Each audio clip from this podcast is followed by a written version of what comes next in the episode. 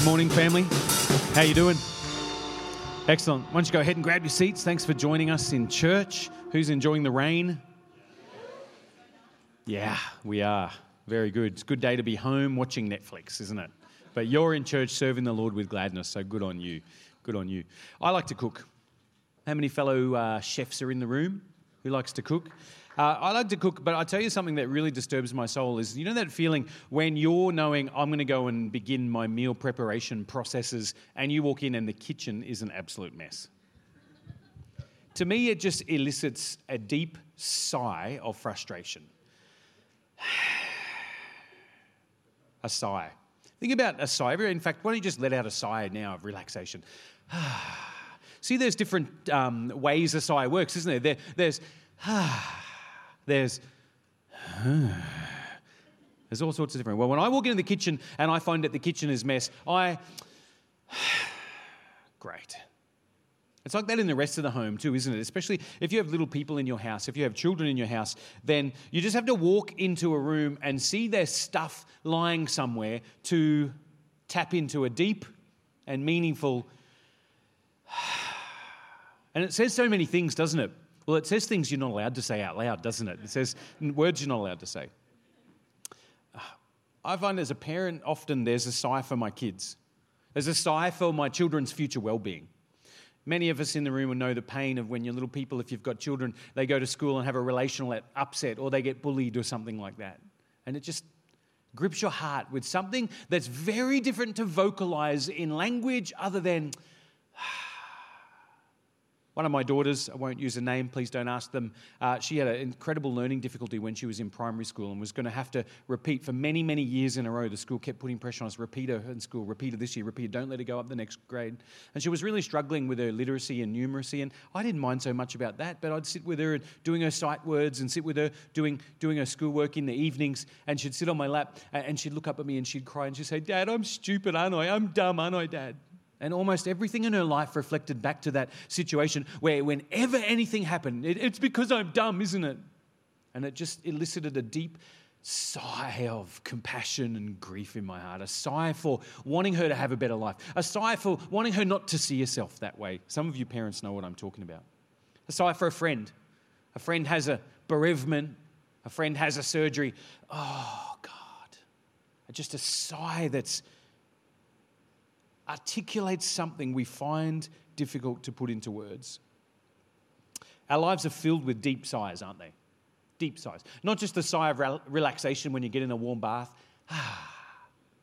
the sigh of the rain right now washing the red dust off the roof of your car. or you washed your car yesterday. Our lives are filled with deep sighs. I think parents get it. It's the sigh of a mum sometimes. A mum just, if only someone would do something else around this house. Do you know that one, mums? if only the kids would get this. If only somebody would lift a finger other than me. it's interesting, isn't it? Because for, for somebody who sighs in that, in that fashion, it's not so much the job, it's not the thing. It's like, okay, mum, what do you want me to do? It's more, well, I just want you to do something because I want to know I'm not alone in this. It's the sigh of knowing someone's with you. Ah, I wish someone understood. Ah, I wish someone would help. Ah, I wish someone would cooperate. I wish someone appreciated everything I do around here. Ever let out one of those sighs? What about at work when you go into the lunchroom and no one's washed up the coffee cups? what about at our work when you go in and Mez has washed up the coffee cups? Ah. Lovers get it. Lovers understand a sigh the sigh of deep desire. if only she remembered our wedding anniversary. if only you actually knew my favorite food. And instead, you cooked the thing I hate most in the universe. It's not a loving gesture, it doesn't feel like a loving gesture. if only you heard the hints I dropped on Christmas shopping. If only you saw the catalogues I left circled before my birthday. The deep sigh of desire. but it's an interesting thing, isn't it? Because it's a sigh that says, if only I didn't have to spell things out. If only I didn't have to tell you what I wanted. You know, if you love me, if you care for me, if we're really, really close, then sometimes I'm just like, wow. And, and, and people who are close to each other, they pick up on the sigh, don't they? They interpret the sigh. And then when they really love each other, it's so wonderful and it brings so much joy when the sigh is acted upon accurately. And, well, when it's not, there's pain, isn't there? When it has to be spelt out, it cheapens it. When it will someone please do these dishes? Oh, okay, Dad. See, it means something different. The dishes might get done, but it means something different under those circumstances. Don't worry, Dad, we got this. You, are going to cook soon. You go out there and relax and watch cricket, and we'll do the dishes. Oh my gosh, I've died and gone to heaven. It's a sigh when, when you don't have to spell it out, when your needs are anticipated by people close to you. The lonely get the sigh of desire, don't they? You ever felt loneliness? It's a horrible thing. It's a sigh. If only I had someone close. If only someone was near, if only I had a friend, if only I had someone to, to, to know what it was I needed and wanted in life, someone to love and be loved by, someone to, to swap hopes, fears, and dreams and expectations by. Loneliness is horrible. You know, the tragedy of loneliness is the absence of someone to hear and understand the deep sighs of our hearts. Which brings me to God. Do you ever wonder what God's deep desires are? You ever wonder what the deep sigh of God's heart is in any given situation? What God longs for? Well, I've got His holy word and we've got the laws of Moses, and we, yeah, I, I know you have the commands. I know we have His explicit writings in the pages of Scripture. Let me ask you something. I'm going to do a poll. Men in the room, last time your significant female other said to you, I wish you'd buy me flowers, or you never buy me flowers, or maybe she said, You never buy me flowers. Did you go out and buy flowers that day for her? Okay, let me ask the women in the room if that happened, do those flowers mean much? Some of you, it's been so long, you're like, I'll take it anyway I can get it, Pastor. Um, th- th- this is what I've found. When, when a woman has to ask for flowers, don't buy the flowers the same day she asks for it. You know, when she drops in, oh, I wish my husband buy me flowers. Don't buy the flowers that day. Wait three weeks till she's over it and then surprise her. It's in the surprise. It's in the freedom of the intimate act. It's not in the obligation, is it? If I buy you flowers because you ask for it, those flowers don't mean anything. When I buy them because I love you and I know that you'd love it, I know it would bless your heart, and then I do it, isn't it great, Danielle, all those times I do it? On Father's Day last year. No, what day was it? What's that other day where we love each other? Oh, Valentine's Day, Valentine's Day. Sorry, I only had in mind the most important day of the year. We had, there's this other one called Valentine's Day, and on Valentine's Day, it was a Sunday, so we had our church services, I was hanging out with people, doing all that stuff. And then I realized, ah, oh, I kind of forgot to get Danielle flowers. I'm sure she'd like some. You know, she's humble. She didn't get me anything, by the way. But that's beside the point, something totally different. I thought, as a loving husband, you know what? I'm not waiting for her to ask for flowers. I'm going to do something. So I did what any intelligent husband does. Did a last minute dash to Coles and Woolies and every servo in town, and the, the florist was shut. It was like 6 p.m. at night or something like this. Uh, and no one had any flowers. Might have been earlier because I found that Kmart was open. And I went to Kmart and I found the gift to the desert plastic arboreal items. And there was all these plastic flowers and fronds, and I bought a nice big glass vase, and I bought a bunch of plastic fake flowers, and I arranged them symmetrically in the vase, and it was uh, magnificent. And I took it home and I presented it to Danielle. And my daughter said, Dad, those flowers are fake. I can't believe you brought mum fake flowers on Valentine's Day. And I said, Girls, they are not fake flowers. They are undying flowers, like my love for your mother. Can I tell you something? Barry White was playing in our house the whole rest of the evening because unelicited, my bride got flowers. I encourage you to do what I just thought of then and turn your phones on silent. I just got a text message from someone. Thanks very much. Our lives are filled with deep sighs. This is what I've learned about being a believer that we get so used to wanting God to hear the desires of our hearts, right? There's even a scripture about it. Oh, God, how many times in, in prayer have you uttered a wordless sigh? God, if you'd heal me. God, if you'd do something in my life. But how often do we stop and think, but what about God's heart? What about God's deep desires? What about the things that God yearns and longs for in a given situation? Wouldn't it change our relationships if, when we were dealing with someone, we're like, God, what is your sigh for this person? God, what is in your heart for this person? How can I be a vehicle of your blessing? How can I be a vehicle of your grace? How can I be a vehicle of your love and, and tap into your heart for what is it that you long for for this person, God? And how do I play a role in being a vehicle of it? I've been consumed by this thought in my prayer life lately. What if it's part of my life's all consuming purpose and worship to hear the sighs of God's heart and pour myself out to give it to Him? Changes your relationship with God, doesn't it? Well, do I have to quit drinking? Well, what's God's sigh for my life? Am I allowed to have that boyfriend? Am I allowed to have that girlfriend? Well, what's God's desire for my life? What is the deep sigh of God? Why do I need a rule for something when I can go to God and seek his face on it? God, what's your deep desire? In 2 Samuel chapter 23, there's a story. And the story is about David and his mighty men gathering at the cave of Adullam, him and his mighty men. And it's an incredible story because it's a story that we are told at the end of David's life. David has uttered his final words. And then the author of 2 Samuel, after David says his final dying words, the author gives us a couple of stories at the end of his life. It's a re summary, a little reminder of everything about David. David's life. This story that we're going to read in a moment starts in the cave of Adullam the cave of Adullam. The cave of Adullam was David's hiding place in the Judean wilderness when he was hiding on the run from Saul, who persecuted him and hunted him down for 40 years because he did not want David, who was anointed to king, to replace Saul, the king after the people of Israel. And so he hunted him down, and David hid in the caves and in the rocks and, and slunk from town to town, going, trying to avoid capture and death. And little by little, as David made his home in this cave at Adullam, you can go there today and you can find that that mountain range is dotted and studded with little caves, perfect for hiding people. And David began to hide there. And it says over time that 300 people drifted to hide with David in those caves. 300, the poor, the disenfranchised, the victims of injustice, some of them even, even shady criminals. And they hid and they gravitated towards David, and, and, and it was all the poor, all the disenfranchised, all those who had nothing, all those who were no one, all those at the bottom of the power and the bottom of the social pecking order.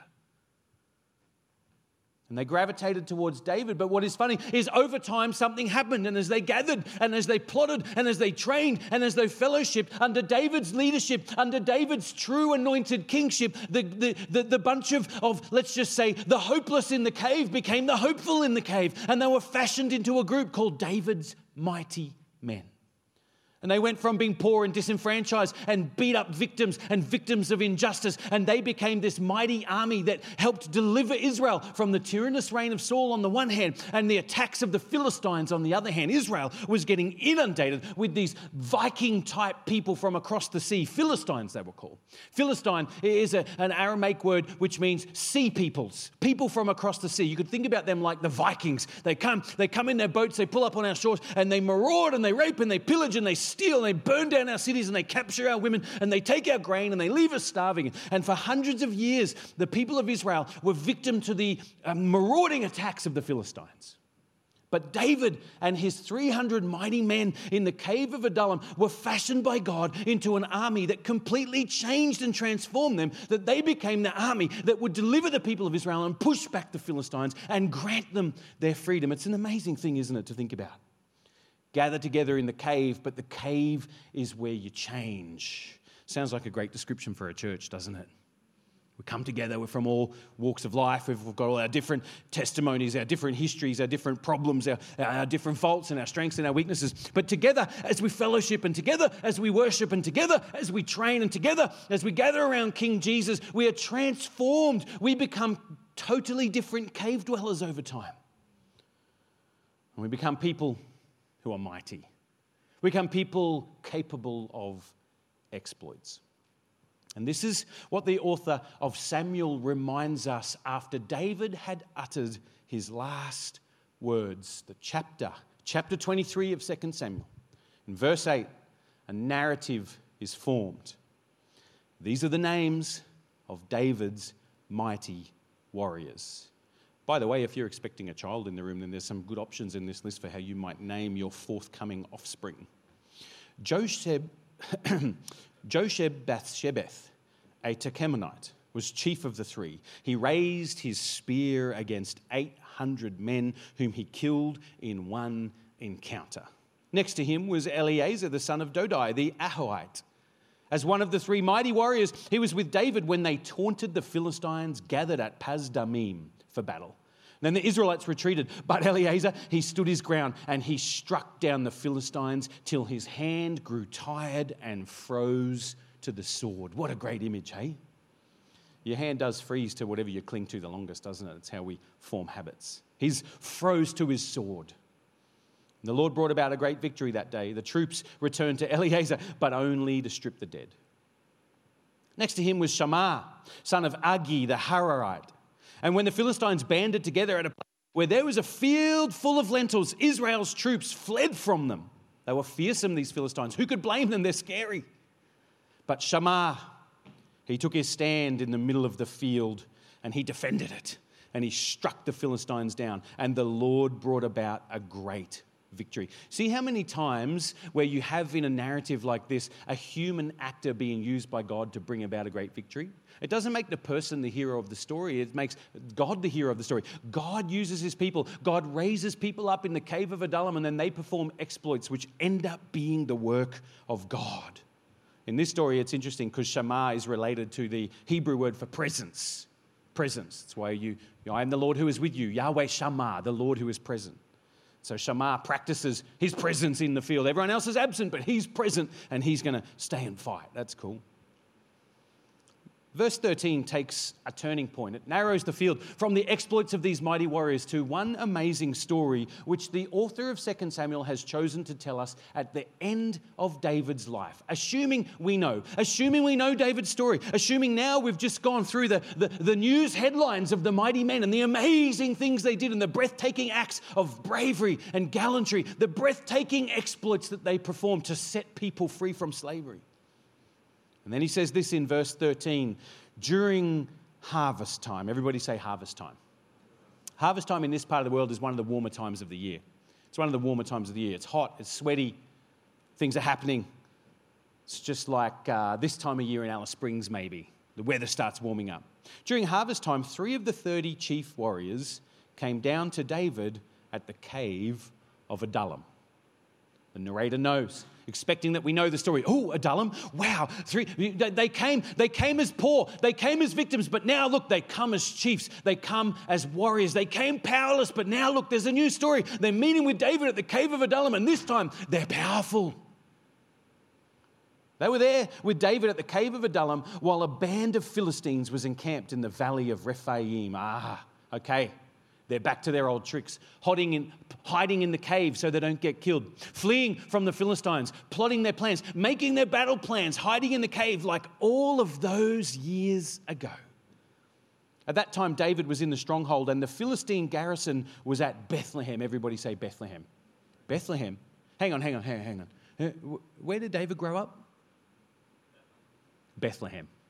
Bethlehem. Bethlehem is the city of David's childhood. Bethlehem is David's home turf. Bethlehem is the town that he was raised in and the town that he was reared in. But now look what we know something. These marauders, these mixture. Imagine if you're trying to imagine a Philistine, imagine like an outlaw biker gang crossbred with a bunch of Vikings turning up in the ancient world. They, they, they'd fled from across the Mediterranean, fleeing volcanoes and wars and famines and all sorts of stuff, got in their boats and landed on the shores of, the, of this Mediterranean Sea in the Fertile Crescent and then went around trying to get rid of all the population so they could have the land. Only they were nomadic, which means they didn't want to stay and build in your city. They'd come, eat all the grain, take all the women, butcher all the cattle, and, and then burn everything else and move on to the next town. So there's nothing but destruction in the wake of the Philistines.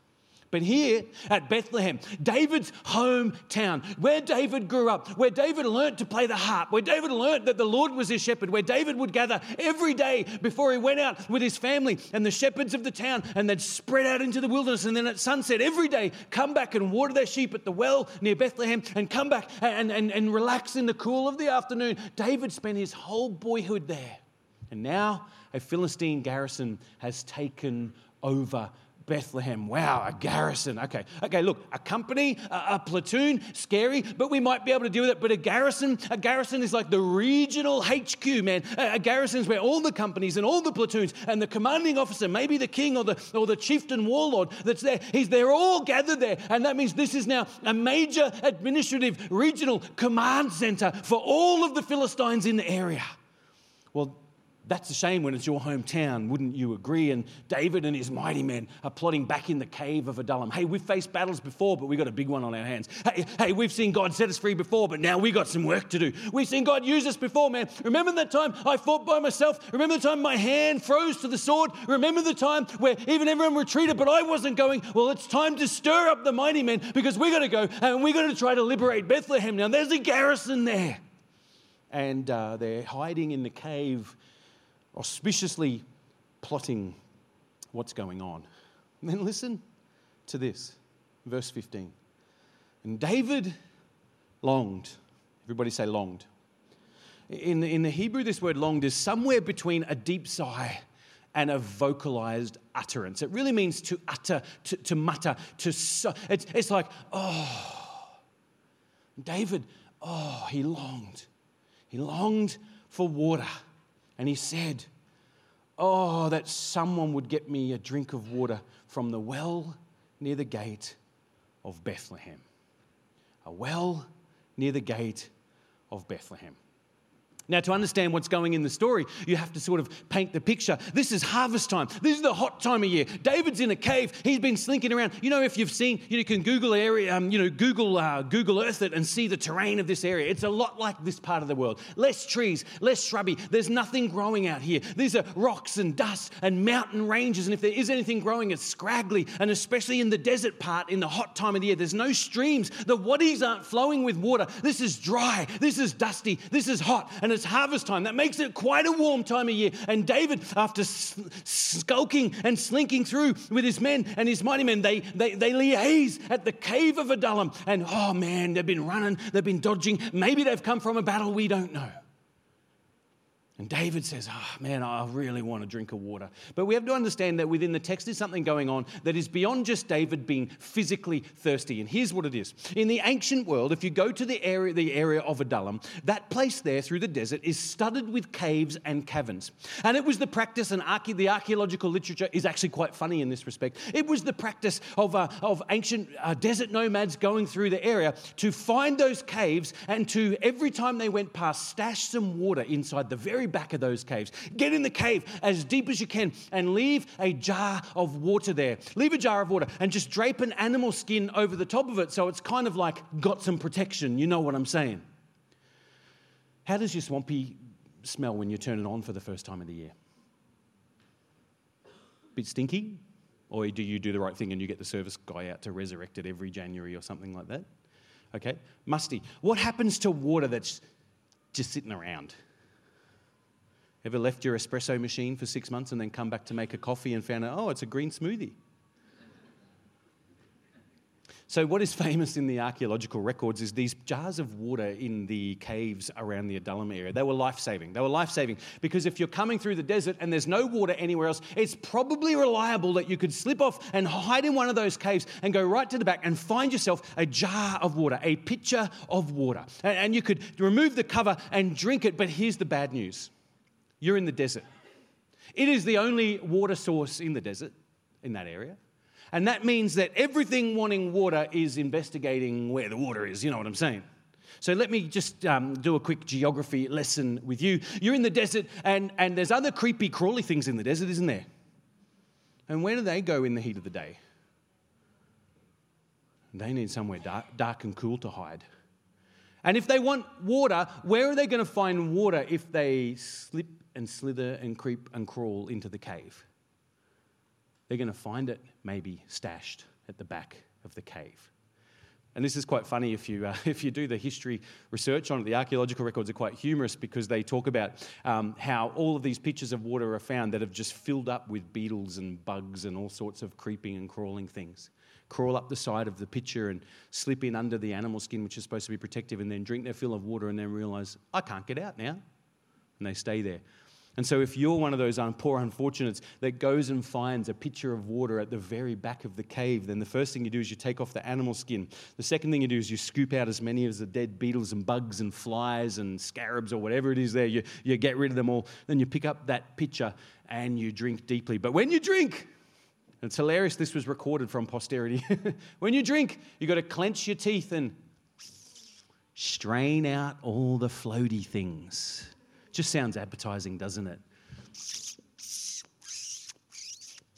Strain out the beetles, spit out, spit out the wings of bugs and the dead cockroaches and whatever they've done when they're floating around in there. You get the picture. So you have to understand the water in the cave is life saving, but I tell you what, it ain't going to be your first choice for a drink, is it?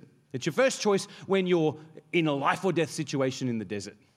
By the way, that's a lot like us, isn't it? When we're thirsty, we get an appetite for all sorts of dead stuff that we uh, probably shouldn't be drinking. And so David has a yearning. Now, listen to the yearning that David has. Oh man, if only someone would get me a drink of water from the well near Bethlehem. There's so much in that. It's not just David that David wants water, but he does want water. He wants water because he's drinking bug water. He's drinking beetle juice over there. If only someone would get me. It's an aside. He doesn't issue orders, although he's a king. He doesn't give a command, although he's a great commander. He doesn't say, Right, boys, you, you, and you, get to Bethlehem and give me a drink of water. He doesn't do that. He just has his heart overtaken. And what is his heart overtaken with? A deep longing. He longs, he sighs, Oh, I wish. And what's he longing for? He's longing for that water, not just any water.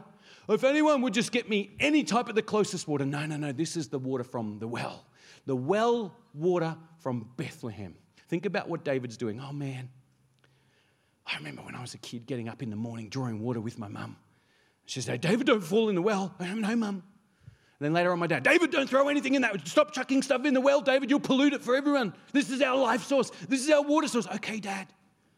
As David becomes a man going out to the field with his sheep and then bringing them back and meeting maybe his other family members, the other shepherds around Bethlehem, the other artisans in the cool of the day in these type of locations, in this type of city, everybody before the sun goes down, when they've done their day's work, would gather and refresh at the well you see, David spent 40 years running and he spent 40 years fleeing and he spent 40 years homeless and spent 40 years dwelling in a cave. And he's really saying, Oh man, if only I could go back to those good old days. David's heart is overtaken with a sense of nostalgia. It's, his heart is overtaken with a vision of a better life, with a life in a different time when it was less complex and it wasn't so miserable and life was good. Life was shalom. Life was peaceful. There was no Philistines back then. We would just sit there and we'd just drink from the well in the cool of the day. And everything in David is longing, longing for a different world, longing for a vision of a better place, longing for peace and shalom and, and, and that, that, that sunset cool drink. And he just lets it slip out. Oh man, if only I could have a drink from there.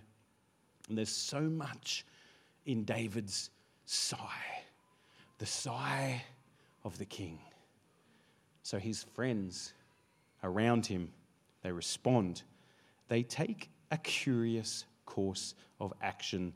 Let's have a look in verse 16. Verse 15 David longed for the water and said, Oh, that someone would get me a drink of water from the well near the gate of Bethlehem. So the three mighty warriors, they broke through the Philistine lines, drew water from the well near the gate of Jerusalem, and carried it back to David. Okay, okay, okay. When you read scripture, Bible writers expect that you kind of know the stories because before they were written down, they were shared in community extensively. So they kind of expect you to go, Yeah, yeah, yeah, I got this one. I know exactly what's happening. I'm picturing the movie in my mind. And then when we read it, we just read a sentence as a throwaway sentence. Oh, yeah, they just went and got, you know, David wants some water, so they just went and got him a drink of water, and that was kind of nice. Think about what they did. David gives no command. David gives no order. David issues, issues no edict, doesn't write down military marching orders. He just says, Man, if only I could get water from there. So, three of his mighty warriors, they heard the sigh of the king's heart. They registered the sigh of the king, and they love him, and they're close to him. And this is the cave of Adullam, where all of their lives were transformed. And they hear their commander in chief say, Oh, man, if only. And they said, If only. Well, my job is to listen to the sigh of the king and make sure that the king gets his sighs fulfilled through me. And so so what do they do? They run from the cave of Adullam to the garrison at Bethlehem, 20 kilometers in the heat of harvest time.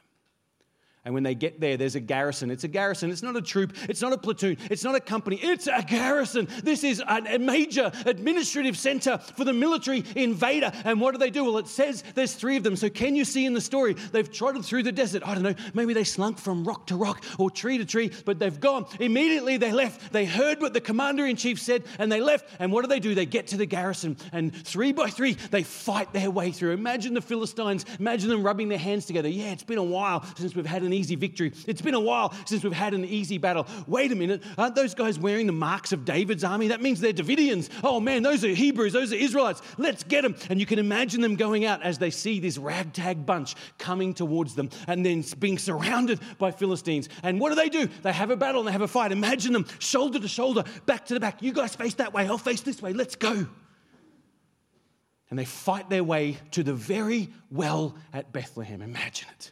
I've just come a 20k journey and I've got a battle that is facing overwhelming odds when I get there. But I'm with my mates and we're following the, the desires, the sigh of the king. It's worth it. It's worth every sacrifice. We're back to back. We're shoulder to shoulder. We're standing here and now we're at the well. The king said he wanted to drink from the well. We made it to the well. It's amazing. And imagine two of them going, okay, scissors, paper, rock. One of us has to drop our sword and shield and pick up a bucket and start drawing water from the well unprotected. One of us has to trust the other two because the other two, they're going to keep fighting back to back. No, they, there's my mate right there, standing right over the top of him, hacking and cutting and protecting and defending and covering. And he's trusting, I'm going to drop my sword, I'm going to drop my shield, I'm going to draw water from the well, then I'm going to tip that well, I'm going to decant it into an animal skin. And I'm not going to spill a drop because this is for my king. Then I'm going to get it and I'm going to pick it up. Okay, guys, I got the thing. Let's go. And then he's carrying his thing. Don't forget your sword. Wait, there's oh, ah, my mobile phone. And he's picking it up. And then they have to retreat and survive. And then they have to make the 20 kilometer retreat back to the cave at Adullam without spilling that precious water. Well, I'd say there's blood and sweat and tears and fatigue how many people think if that's you, there's some psychotic trail runners and stuff in the church. I do not understand you people and your 20 kilometer trail things out in the desert. These guys understand you. They understand you that I heard the sigh of the king and I thought nothing of pouring out my life to answer the sigh of the king. Well, it's interesting. They fight their way back. They get back to the cave. They get an audience with David. Hey, where have you guys been? I've been trying to get you on the phone. Boss, we heard what you said. We, you said you wanted a drink, and we've got a surprise for you.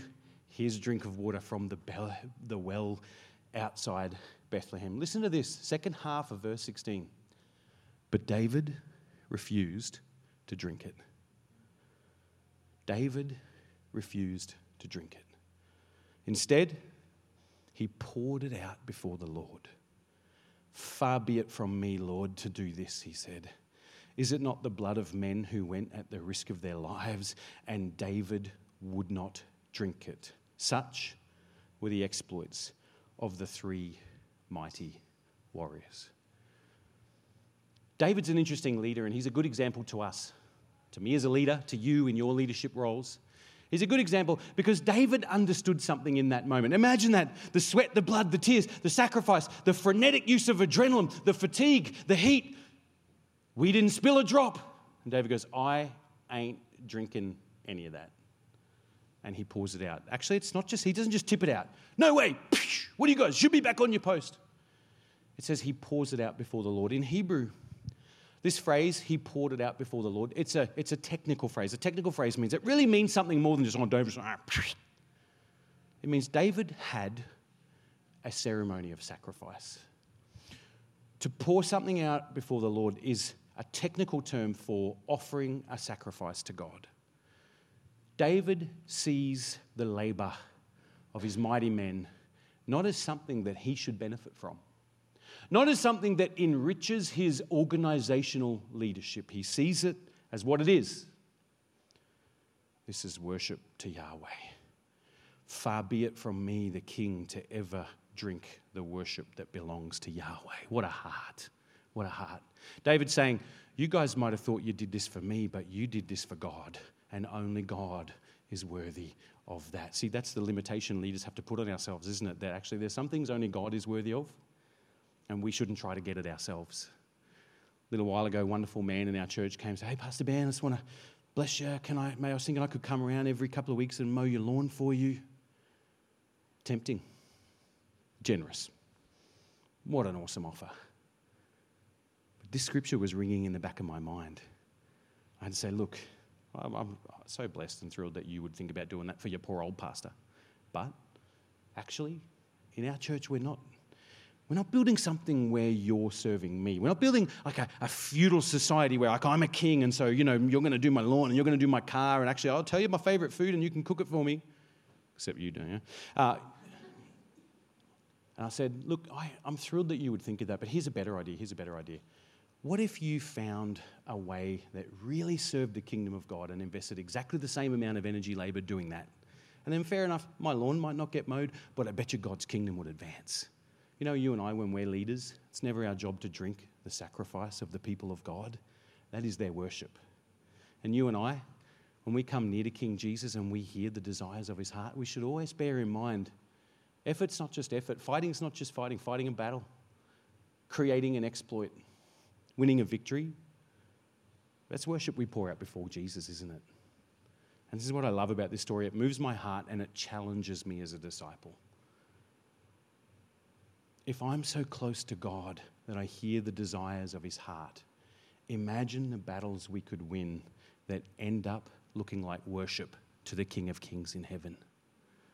But I've also found that the further away from God I am, the more rules and commands I need. Am I allowed to, am I allowed to drink? Am I allowed to have that boyfriend? Am I allowed to have that girlfriend? Am I allowed to go there? Am I allowed to wear this? Am I allowed to say that? Am I allowed to watch that? Am I allowed to do this? As if our faith is all rules and regulations. And now that I'm walking with God, I've got my list of all of my thou shalt nots, and I better make sure I'm not doing all the shalt nots. But actually, the closer I get to Jesus, the less I need a thou shalt not, and the more I know the sigh of the heart of God. You know, I've often found with, with prophecy, with people, people always, oh, can you pray for me? Can you get a word for me or whatever? One of the things I've often found is it's incredibly easy as a person of God to pray with someone and go, okay, God, what is your longing for this person? What is the sigh of your desire for this person? That should be the only way you ever pray for somebody. Holy Spirit, speak to me. What is Jesus' sigh of desire for this person right now? What I love in our church, especially Sundays, but stuff happens all through the week, is the way people minister and serve each other, knowing I'm actually not doing it for you. I'm doing it because I'm responding to the sigh of the King. You know, someone who welcomes you to church, like knowing that loving and smiling and greeting every person is a register of the sigh of God, that they would be included in God's family, that's a different way to welcome, isn't it? standing in church and worshiping Jesus and lifting my hands, God, you are the King of Kings. It's different when I understand that the sigh of God is that people would know the joy of being related to Him and see Him for who He really is. And when our drummer is on stage thumping those skins, he's not thumping skins, he's registering the sigh of God that worship would be rhythmical. It's pretty incredible. It's pretty incredible. I reckon our barista out there, what they're really doing is they're saying, the sigh of God smells like espresso. And we want to pour it out for people. Can I get an amen in the house? I'm, I'm challenged for us to be a people governed by legislation and rules and do's and don'ts. What do I have to do? Just tell me what I have to do. No, see, it, that's the same as my wife saying, Buy me flowers. Okay, fine, I'll buy you flowers. Is it okay if I don't buy you flowers, honey? Fine brothers, when your wife says fine, it does not ever mean fine. When your wife says fine, it means run for your life. Pack a bag, go to the doghouse, do it. Fine doesn't mean, it doesn't mean it. But when I'm close to someone and I register the size of their heart, I get swept up in the joy. I could give them what they long for. I can give them what they're yearning for. And David yearning for water, and his mighty men say, We understand because we are close and we've been formed and fused together in the cave of Adullam. So I'm going to give you the water you want for. And David says, Well, that is what worship is. I'm challenged to be the type of disciple that hears the sigh of the heart of King Jesus and responds, not because I have to. There's a revelation for the Christian life. Are you ready for it? Never I have to, but always I get to. I get to. Our children have grown up in a ministry home. Not always. I wasn't always a pastor. So things changed when I became a pastor because our work and church rhythms were joined together instead of separate. And I remember one time, um, I won't name my child because she's sitting next to Danielle. And so um, I remember her one time, just when she was real young, she'd just crossed over to being a teenager. You know the teenager age, your kids aren't cute anymore at that, at that age. Um, they, and she says, Dad, do we have to go to church tomorrow? Dad, do we have to go to church tomorrow? Oh, hey, hey, hey, baby. We don't have to. We get to. We get to worship Jesus together. We get to serve God together. We get to study the word together. Do I have to love my neighbor? Uh, I get to love my neighbor? Or do I have to reach out? I get to reach out. See, when we hear the sigh of the king, things move from being I have to to I get to. It moves from being thou shalt not to I can do all things through him who gives me strength. It's a different way to live, isn't it? I can. I can love my neighbor. You know, for me, it was a revelation. I can get off the drugs, I can get off the booze. I, I didn't even know that was the rule. So, can I tell you something? I smoked quite a lot of weed after I got saved. No one told me you weren't supposed to do it. But the closer, the closer I got to the king, it became a matter of transformation. I didn't need a rule, thou shalt not smoke marijuana.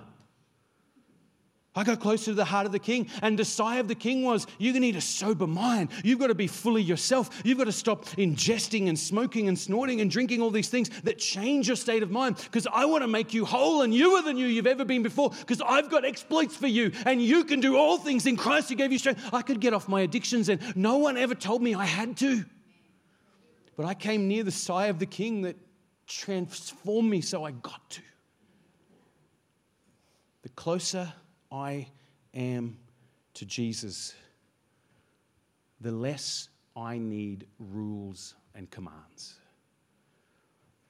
The further I am away from Jesus, the more I need laws and commands.